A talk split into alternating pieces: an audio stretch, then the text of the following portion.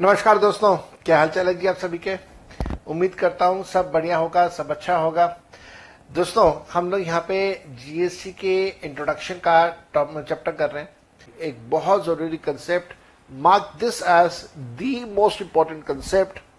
दी most important concept heading दीजिएगा GST council article number 279A। देखिए GST council जो बहुत इंपॉर्टेंट टॉपिक आपके एग्जाम के अंदर डायरेक्ट क्वेश्चन यहां से आ सकता है कि जीएसटी काउंसिल के बारे में बताइए। ऐसा भी पॉसिबल है कि कोई डायरेक्ट क्वेश्चन आके कोई इनडायरेक्ट क्वेश्चन आ जाए। और फिर मैं आपको ये बात बोलूंगा कि चाहे क्वेश्चन आए या ये क्वेश्चन ना आए, आपको जीएसटी काउंसिल के बारे में पता ही होना चाहिए, क्योंकि ये एक ऐसी बॉडी है हमारे इंडिया में और इकलौती अपने आप में एक ऐसी बॉडी है जिसके पास पावर है कानून को बनाना और फिर कानून को एग्जीक्यूट करना, इंप्लीमेंट करने का। जीएसटी काउंसिल क्या है?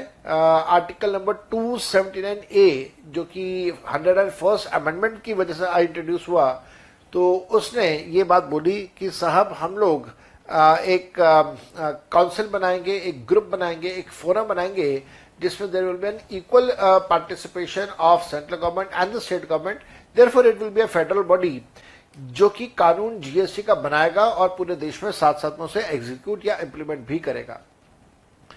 प्रेसिडेंट ऑफ इंडिया को पावर दिया गया। उस जमाने में जब ये जीएसटी का कंसेप्ट चल रहा था 2016 में, तो प्रेसिडेंट थे हमारे डॉक्टर प्रणब मुखर्जी साहब। उनको ये पावर दी गई कि आप 60 दिनों के अंदर अंदर जीएसटी काउंसिल बना दीजिए। उन्होंने 60 दिन की जगह सिर्फ एक हफ्ते के अंदर अंदर ही जीएसटी काउंसिल बना दिया। और जीएसटी काउंसिल का काम क्या होगा? इट इज अ यूनिक का मतलब होता है अपने आप में इकलौता और ऐसा कुछ दूसरा नहीं, उसे हम लोग बोलते हैं यूनिक।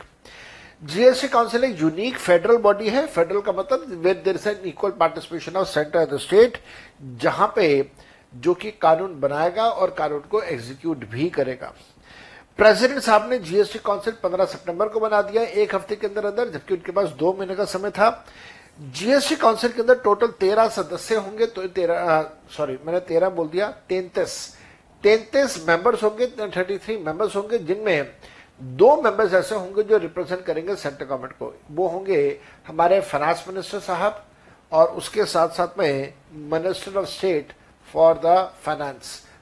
आज जिस समय क्लास रिकॉर्ड हो रही है उस समय जूनियर फाइनेंस मिनिस्टर है मिसेस निर्मला सीतारमन और minister of state for finance revenue department is Mr Pankaj Chaudhary.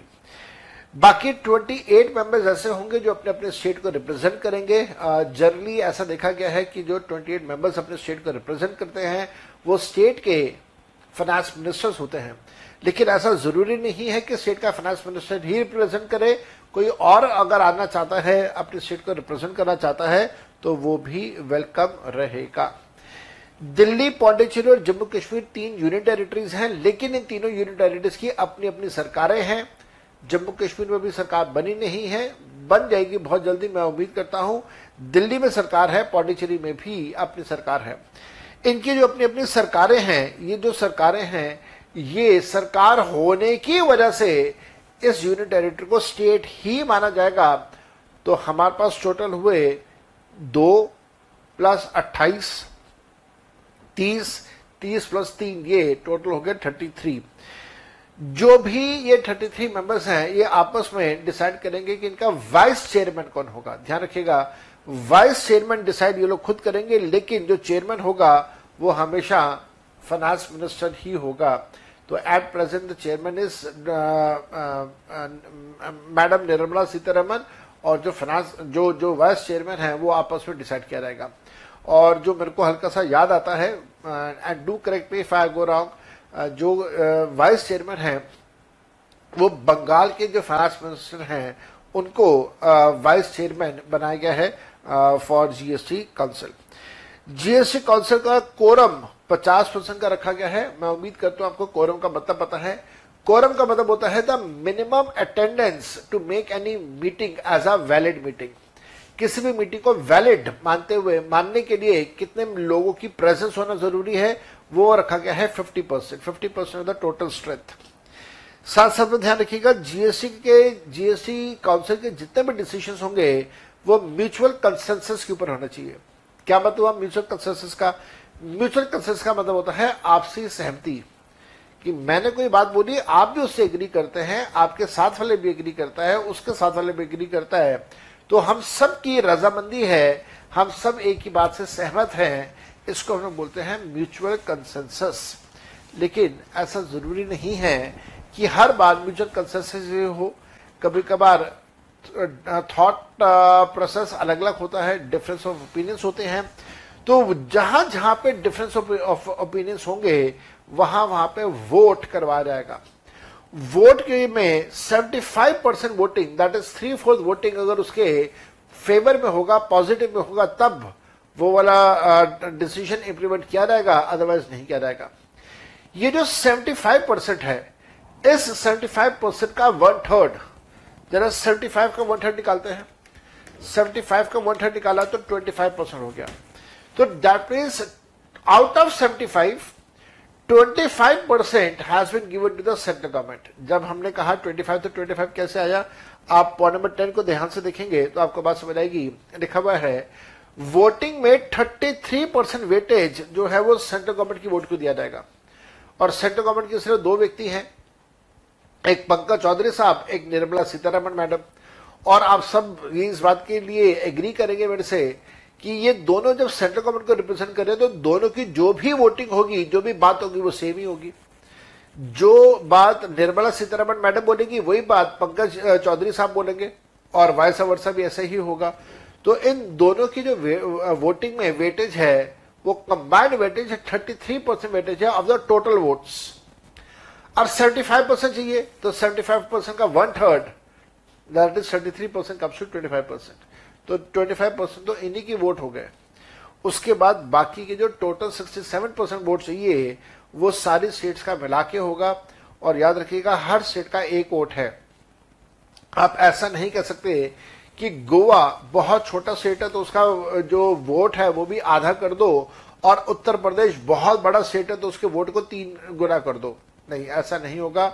Every state irrespective of its geographical location, geographical size, population का size, irrespective of everything, every state has an equal voting power, और उनके vote की बराबर की जिसे कहते हैं कि वेटेज रखी गई है जीएसटी काउंसिल के अंदर।